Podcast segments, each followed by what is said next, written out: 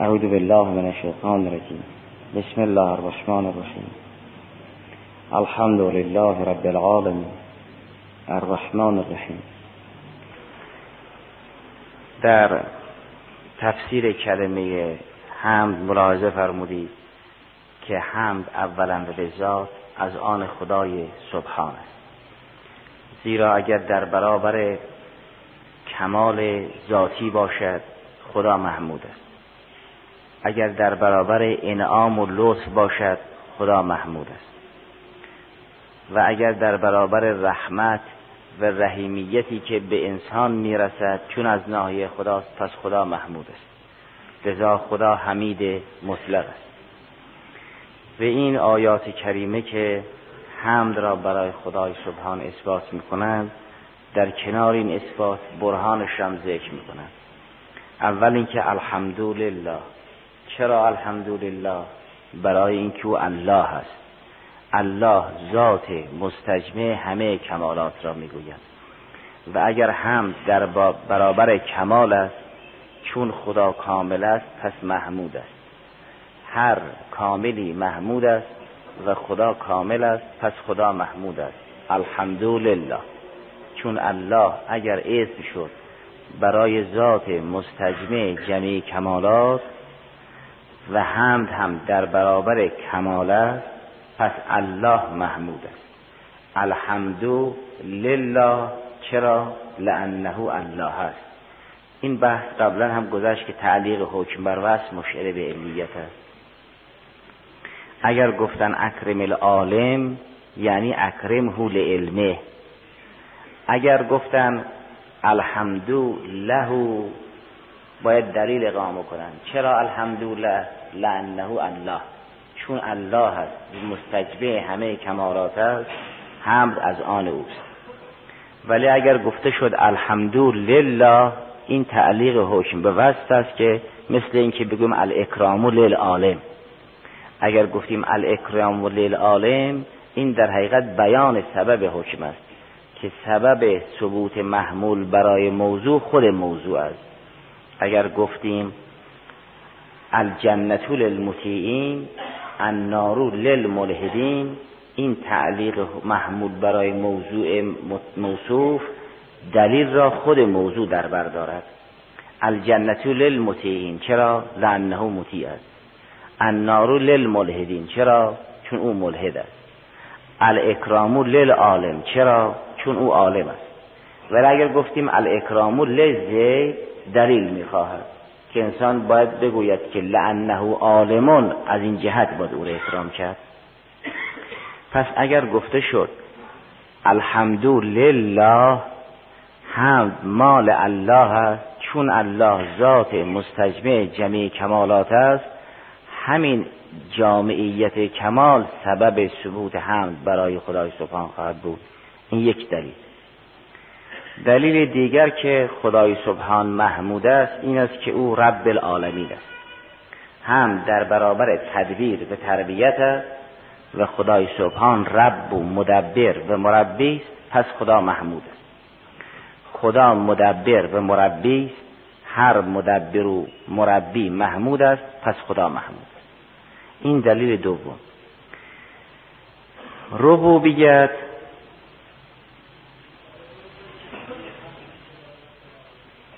چون دیگر عالمین در تحت تدبیر اوست پس همه هم مال اوست. اگر یک گوشه عالم را دیگری تدبیر بکند گوشه های دیگر را خدا می شود گفت به این که حمد همش مال خدا نیست. اما اگر عالمین را خدا دارد تدبیر می کند پس احدی حق هم محمود شدن ندارد. همه حمدها از آن خدای سبحان. الحمد لله رب العالمین. وقتی که انسان بتواند یه حقیقت کلی را انشا کند و حقیقت جزئی را انشا کند محدود را انشا کند یا نامحدود را انشا کند دیگر اون مسئله حل است. ما یه وقتی حمد خاص را انشا می‌کنیم یه وقتی حمد عام را می‌گوییم جمیع شکرها را ما هم اکنون انشا می‌کنیم لله سبحانه و تعالی.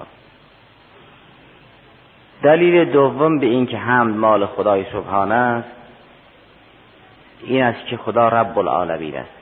ربوبیتش حد وسط است برای ثبوت حمد برای خدای سبحان. خدا رب است و هر ربی محمود است پس خدا محمود.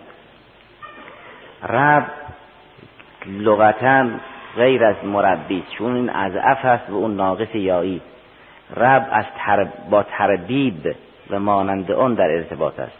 مربی با تربیت و مانند اون در ارتباط است. اما نزدیک به همان و تقریبا متلازم همان که تربیب با تربیت نزدیک هم است رب یعنی مالک مدبر. لازمه مالکیت و مدبر بودن همون مربی بودن است. لذا در تفسیر رب مدبر گفته شده است و مربی هم گفته شده است. و اگر نه لغت این مضاعف است و اون ناقص. چون او رب عالمین است پس محمود است. تمام تلاش های انبیاء علیهم السلام برای توحید ربوبیت بود. در ربوبیت با انسان ها درگیر بودن. یه سلسله عقایدی است که غیر از مسئله جهان بینی و نظر علمی اثر عملی ندارد. یعنی مستقیما اثر عملی ندارد. مثل اعتقاد این که در جهان یه موجودی است به نام واجب الوجود. آیا یه هم چیزی که هستی عین ذات او باشد هست یا نه؟ این اختلاف علمی و عقلی و نظری. اما تماس مستقیمی با کار انسان ندارد. و بعد از مسئله توحید واجب که واجب موجود است و واحد است لا شریک له سخن از توحید خالقیت است که خالقی در جهان هست. این نظام آفرینش را خدا آفرید. سماوات و ارض را خدا آفرید. در خالقیت که یک مسئله عقلی و نظری خیلی اختلاف هم نیست و اثر عملی هم ندارد. که انسان بگوید این نظام را خدا آفرید چه بگوید نظام را خدا نیافرید لذا مشرکین و وسنیین حجاز هم از پذیرش توحید خالقی هم استنکاف نداشتند. لئن سألت من خلق السماوات والارض لیقولن الله. می‌گفتن این نظام را الله آفرید. اما خدایی که آسمان و زمین رو خلق بکند هم با انسان نداشته باشد. انسان در برابر او مسئول نباشد این را همه با هم قبول داشته. عمد توحید ربوبی است. که بعد از توحید خالقی یعنی بعد اینکه ثابت شد الله واجب موجود و الله خالق لا شریک له بعد از این دو مرحله سخن از ربوبیت است که الله رب العالمین ولا شریک سوا ولا شریک له. ولا رب سوا. اینجاست که درگیری انبیا با دیگران. انبیا می‌گویند اون که آفرید باید بپروراند دیگران می‌گویند نه. یا اصلا بشر رب نمی‌خواهد. یا اگر هست این بتها و ستاره ها و قدیسین بشر یا جنیا و امثال ذالک ربوبیت انسان ها را به عهده می‌گیرند. برای اینکه از زیر بار اطاعت و مسئولیت بیرون بروند ربوبیت رو نمیپذیرند. پذیرفتن خالقیت یه امر سهلی. قبول دارن که آسمون و زمین و انسان را خدا خلق کرده. است اما این خدایی که خالق است از انسان مسئولیت می‌خواد و انسان در برابر او باید اطاعت کند و حرف او را بشنود ولا غیر اینجاست که بین انبیا و غیر انبیا درگیر و تلاش قرآن کریم برای توحید ربوبی است که ثابت کند او رب است ولا غیر. همه نظام را او میپروراند. انسان را هم او تدبیر می‌کند و میپروراند. انسان در برابر او مسئول است. باید حرف او را گوش بدهد ولا غیر این توحید ربوبی است. ربوبیت خدای سبحان را قرآن کریم از دو را اثبات می‌کند.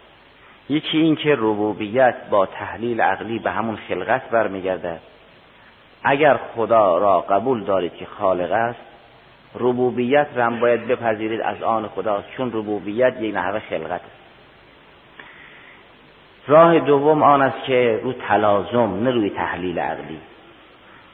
کسی می‌تواند رب باشد که آفریده باشد این چیزی را. اگر کسی چیزی را آفرید می‌تواند او را بپروراند اگر کسی چیزی را نیافرید و از خلقت او سازمان هستی او بیخبر است قدرت تدبیر او را هم ندارد. پس خدا رب است ولا غیر. یا برای آنکه ربوبیت با تحلیل عقلی به خالقیت برمیگردد یا برای آنکه ربوبیت از آن کسی رو تلازم که خالق باشد اون که آفرید می‌تواند و می‌داند که چگونه بپروراند نه بیگانه اما راه اول که راه تحلیل عقلی است. ربوبیت عند تحلیل به ایجاد روابط برمیگردد. خدای سبحان یه چیزی را میپروراند یعنی چه؟ یعنی کمالی را به یک امر اعطا می کند صفتی را به یک موصوف مرحمت می کند خدای سبحان درخت را میپروراند یعنی چه؟ یعنی نمو را به درخت می‌دهد. مسمر شدن را به شجر می‌دهد. و مانند آن. انسان را میپروراند از در جسم یعنی چه؟ یعنی این کمالات بدنی و نیروهای ادراکی و تحریکی را به او اعطا می کند این معادن دل خاک را خدا میپروراند یعنی چه؟ یعنی این خاکهای مستعد را به صورتهای گوناگون معدنی در می آورد پس ربوبیت وقتی تحلیل بشود به خالقیت برمیگردد. رب یعنی کسی که روابط بین کمالات و مستکملها را بیافریند. رب یعنی اون موجودی که کمال را به مستکمل و مستعد اعطا بکند. این یه نحو خلقت است. اگر خدا خالق است ولا غیر یعنی غیر خدا احدی خالق نیست پس خدا باید رب باشد ولا شریک له. کسی رب نیست الا الله چون ربوبیت به خلقت برمیگردد این تحلیل. لذا قرآن کریم به مشرکین می‌گوید روی جدال احسن. اگر شما میپذیرید همه چیزها را خدا میآفریند باید بپذیرید که بپذیرید که تدبیر و تربیت همه چیزها هم از آن خداست ولا شریک له. لا رب سوا. این برهان اول. اما برهان دوم که توحید ربوبی را رو تلازم اثبات می‌کند نه روی تحلیل معنای ربوبیت. این است که اگر کسی خواست مبدعی خواست چیزی را بپروراند. جز آن است که باید به همه اسرار درونی او با خبر باشد. جز آن است که باید به همه چیزهایی که با او در ارتباط است یا او با اونها در ارتباط است بداند. جز آن است که باید اون توان را داشته باشد که این پیوندها را مستحکم بکند. این ملازم است با خالقیت. کسی که خلق کرد می‌داند این اشیا چی میطلبند با چی در ارتباطند چی با اینها سازگار است چی با اینها سازگار است لذا قرآن کریم میفرماید تدبیر جهان جز به عهده خدا به عهده احدی نخواهد بود. اون که آفرید می‌تواند بپروراند. پرورش صفت آفریدگار است. او که اعتا کل شیء خلقه همو باید هدایت کند. الذی ربنا الذی اعتا کل شیء خلقه ثم هدا. یعنی او را به جهاز درونی آماده کرد مجهز کرد سپس او را به هدفهای خاصش هدایت و راهنمایی کرد. ممکن نیست غیر خالق بتواند ربی برای مخلوق باشد. با این دو برهان در سراسر قرآن کریم ملازم فرمید که خدای سبحان توحید ربوبی را اثبات می کند به اونها که در برابر غیر خدا خاضعند میفرماید به این که کسی که شما را آفرید باید بپروراند. خدا رب العالمین است ولا شریک له. و مشرکین در این ربوبیت گیر داشتند. و اگر توحید ربوبی تثبیت بشود توحید عبادی هم تثبیت خواهد شد. یعنی وقتی ثابت شد خدا رب است ولا غیر ولا رب سوا باید پذیرفت که خدا معبود است ولا معبود سوا توحید ربوبی مثل توحید خالقی مثل توحید واجب جزء مسائل فلسفی و عقلی است. اما توحید عبادی جزء مسائل کلامی و مانند آن است که خدا معبود است ولا غیر حالا هر اندازه که توحید ربوبی قوی بود توحید عبادی هم قوی. هر اندازه که توحید ربوبی ضعیف بود توحید عبادی هم ضعیف است. و ضعیفترین مرحلهش همون مسئله ریاست که شرک خفی چون خدا رب عالمینه بنابراین حمد از آن اوست. هر ربی محمود است. خدا رب است و رب محمود است پس خدا محمود است. الحمد لله رب العالمین. تمام این توصیف هایی که در قرآن کریم هست خدای سبحان وصف بهی نفسه خودش را با این اوصاف متصف کرده است. اونگاه به انسانها آموخت که خدا را با این اوصاف متصف کنند. لذا در جواب روایی ما هم آمده است که لا تصفوه الا به ما وصف بهی نفسه. شما خدا را توصیف نکنید مگر به اون چیزی که خودش خود را به اون توصیف کرد. ادب توصیف را قرآن به ما آموخت که ما چگونه خدا را توصیف کنیم. لذا کلام خداست. خدا به ما آموخت که ما چگونه را حمد کنیم. خدا به ما آموخت که چگونه را تسبیح و تحلیل و تکبیر کنیم. این اصل کلی هر که مالک مدبر بود محمود است. منتها غیر از خدا کسی دیگه نیست. پس غیر از خدا هم ثابت می کند که هم مال خداست هم ثابت می کند که هم برای غیر خدا نیست. کسی خدای سبحان را توصیف نمی کند مگر اینکه به اوصافی که خودش خودش توصیف کرده. به ما هم فرمودن که لا تصفوه الا به ما وصف بهی نفسه. فقط در مسئله مخلصین اونها مستثناین که در حقیقت مخلصین جز از راه وحی و الهام الهی سخنی ندارند سبحان الله عما یصفونه الا عباد الله المخلصین. احدی حق توصیف ندارد مگر بندگان مخلص چون بندگان مخلص به جایی می‌رسند که سخن اینها سخن خداست. جز به وحی الهی سخنی ندارد. منتها برای اثبات این که این ربوبیت یک ربوبیت محموده است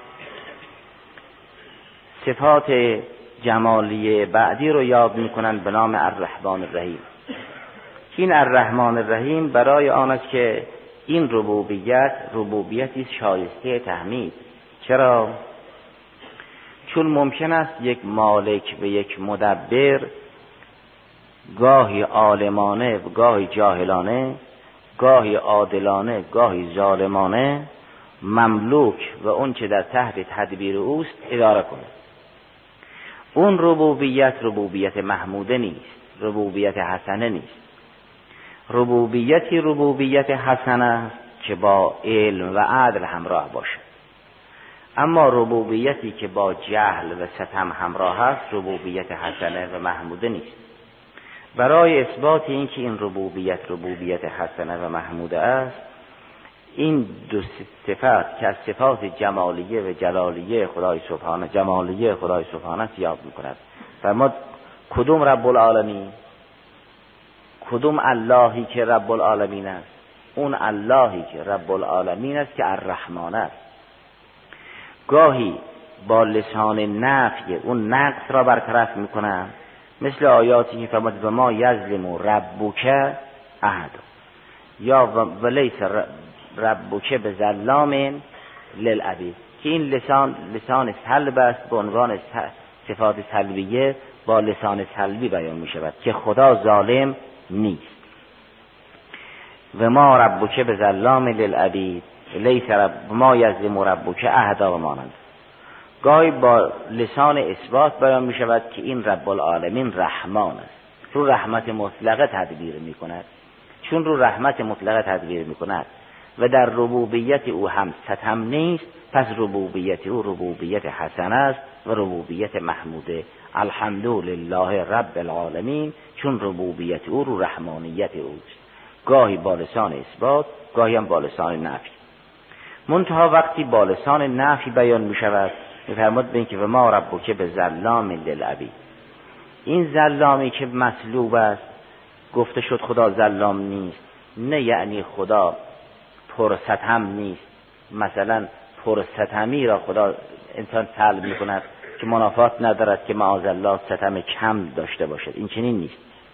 بلکه ستم کم خدا او را زلام می کند چون اگر او بخواهد به یک ذره از ذرات عالم ستم بکند همه فرو میریزند.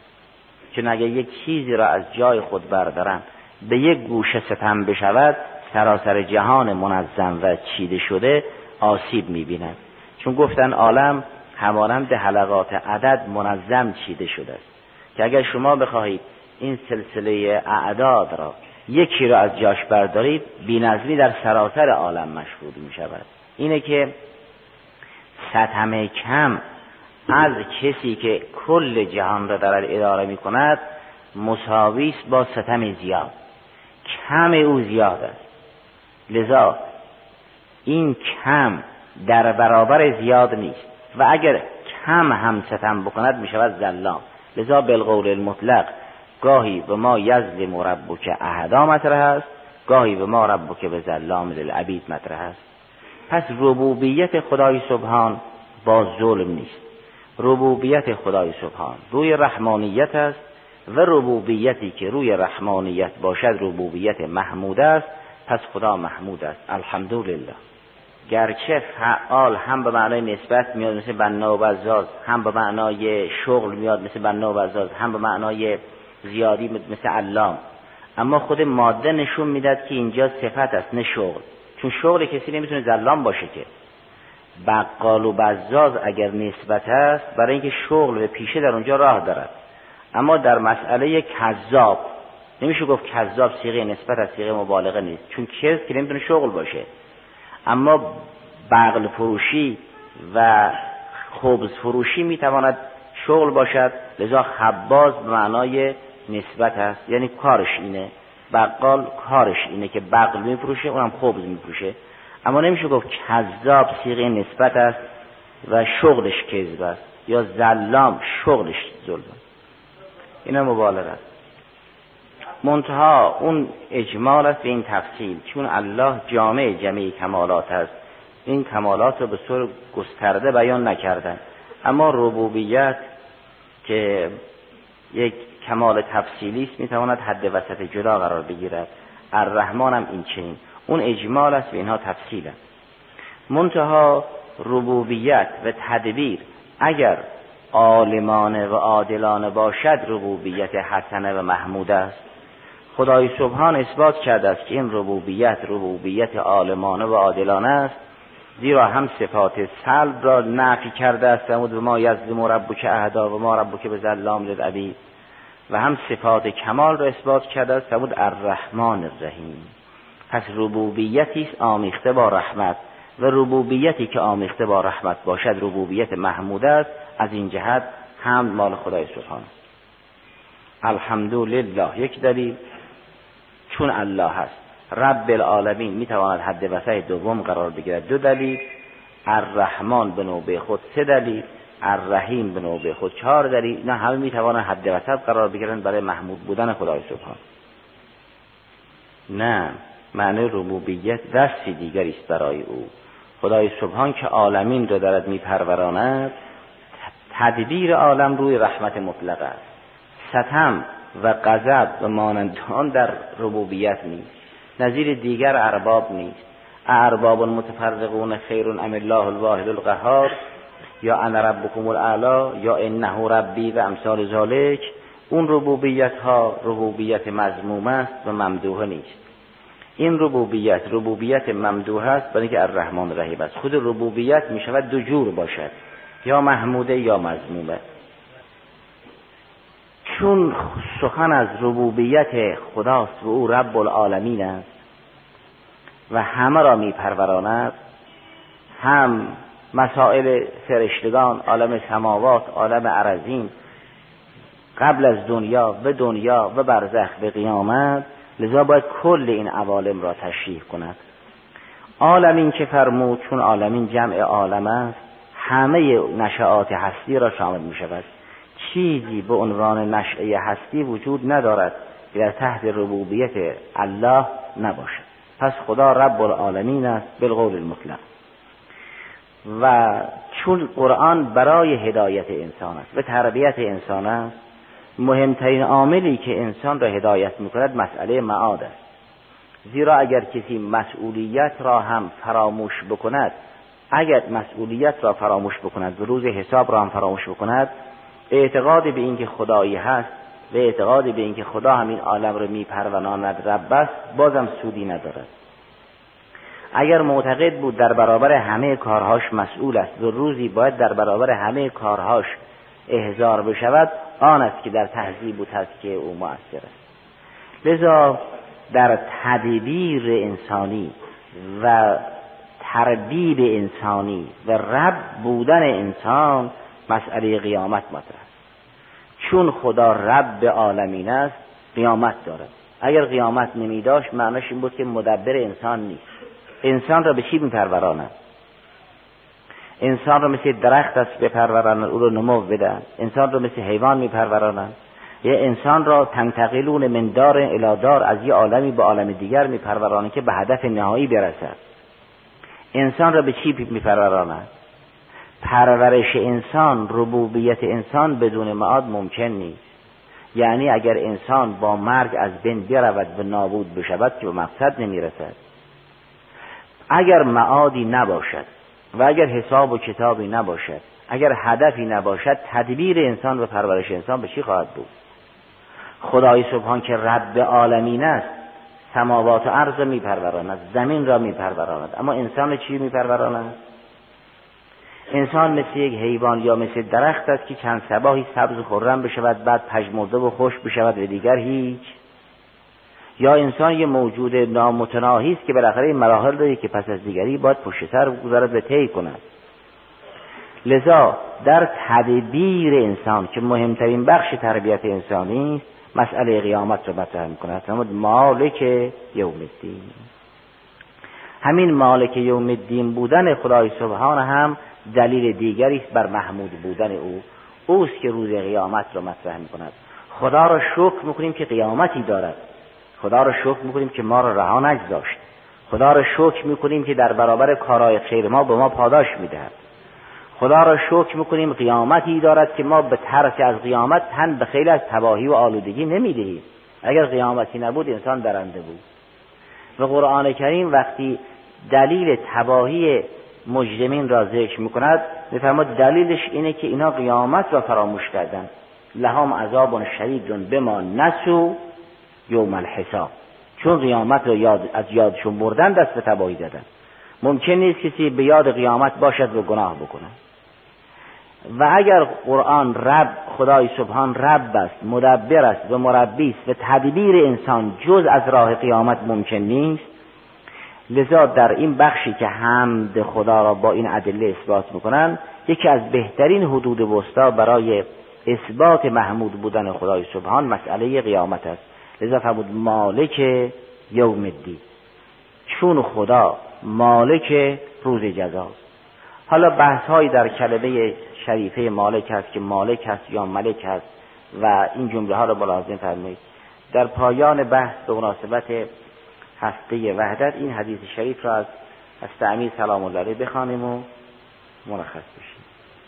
که این نامه ای که در نهج البلاغه هست نامه است که برای ابی موسی اشعری نوشته. قبل از مسئله کلمات قصار این نامه در اون نامه فرمودن به اینکه فان الناس قد تغیر کثیر منهم عن کثیر من حزهم فمال و مقد دنیا و نتقو بالهوا.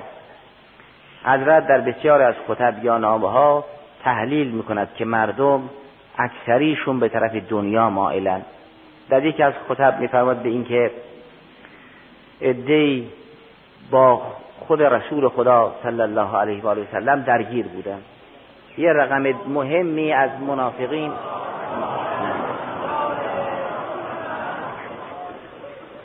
بفرماد به اینکه در جریان جنگ احد یک سوم از اینها برگشتن.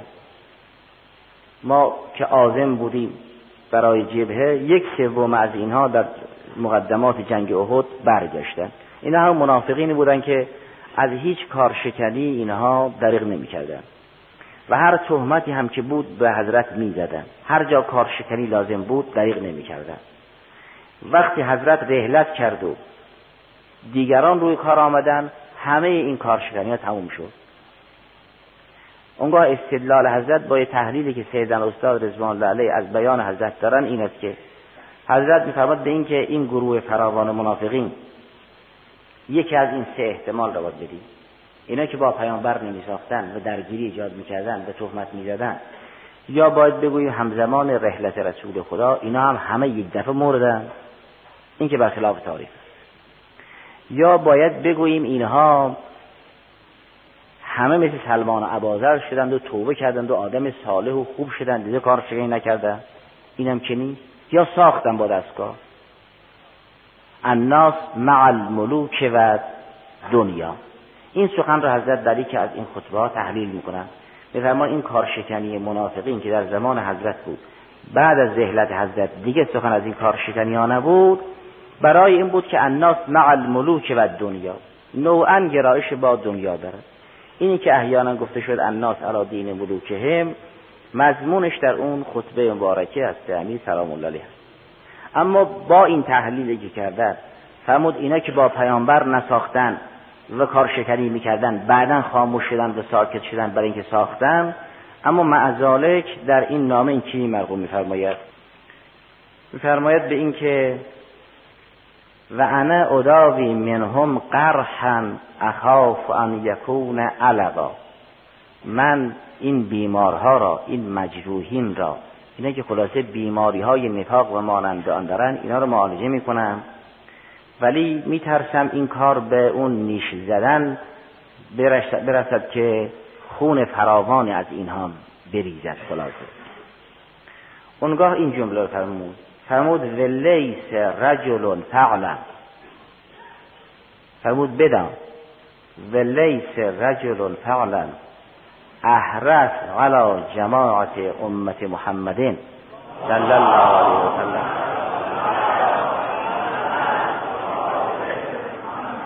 صلی الله علیه و آله وسلم. و الفتها منی. گرچه اینها نسبت من ستم کردن. ولی هیچ احدی به اندازه من مردم را به وحدت دعوت نمی کنن. اون مقداری که من مائلم مسلمین متحد باشن احدی مثل من نیست. چون من می‌دانم خطر تفرق چیه. فرمود ولیس رجل فعلا. به علی موسی می‌گوید. فرمود ولیس رجل فعلا. احرس علی جماعته. حریستر بر اتحاد مسلمین از من نمیاد. چون من از همه مقاماتم گذاشتم هر جمع که لازم بود کمک کردم. الان اگر ما این نظام را متشکل نکنیم خدای ناکرده اختلاف رخ نکند چیزی از قرآن و اسلام نمیماند فرمود هیچ فردی در بین امت پیامبر از من بیشتر به وحدت علاقه منتر نیست. و که ما نشون دادیم از حقمون گذاشتیم. و لیس رجل فعلا احرس على جماعت امته علیه آلاف و تحید و سنا و الفتها من. این کاری هم که من می‌کنم که احدی به اندازه من مسلمین را به اتحاد دعوت نمی کند برای این است. ابتقی به ذالک حسن الثواب و کرم المعاب من امیدوارم خدای سبحان ثواب خوبی به من مرحمت کند و در اون بازگشتنگاه که به خدا برمیگردیم خدا با ما کریمانه برخورد کند و سعفی بالذی و ایتو علا نفسی. من امیدوارم با این تعهدی که کردم با این پیمانی که بستم وفادار باشم. کاری نکنم که در بین صفوف مسلمین خدای ناکرده اختلاف ایجاد بشود. اونگاه به موسی تهدید می‌کند. میگه به اینکه اگر تو وضعیت برگشت من اون کسی نیستم که در برابر باطل آرام بگیرم. الحمدلله.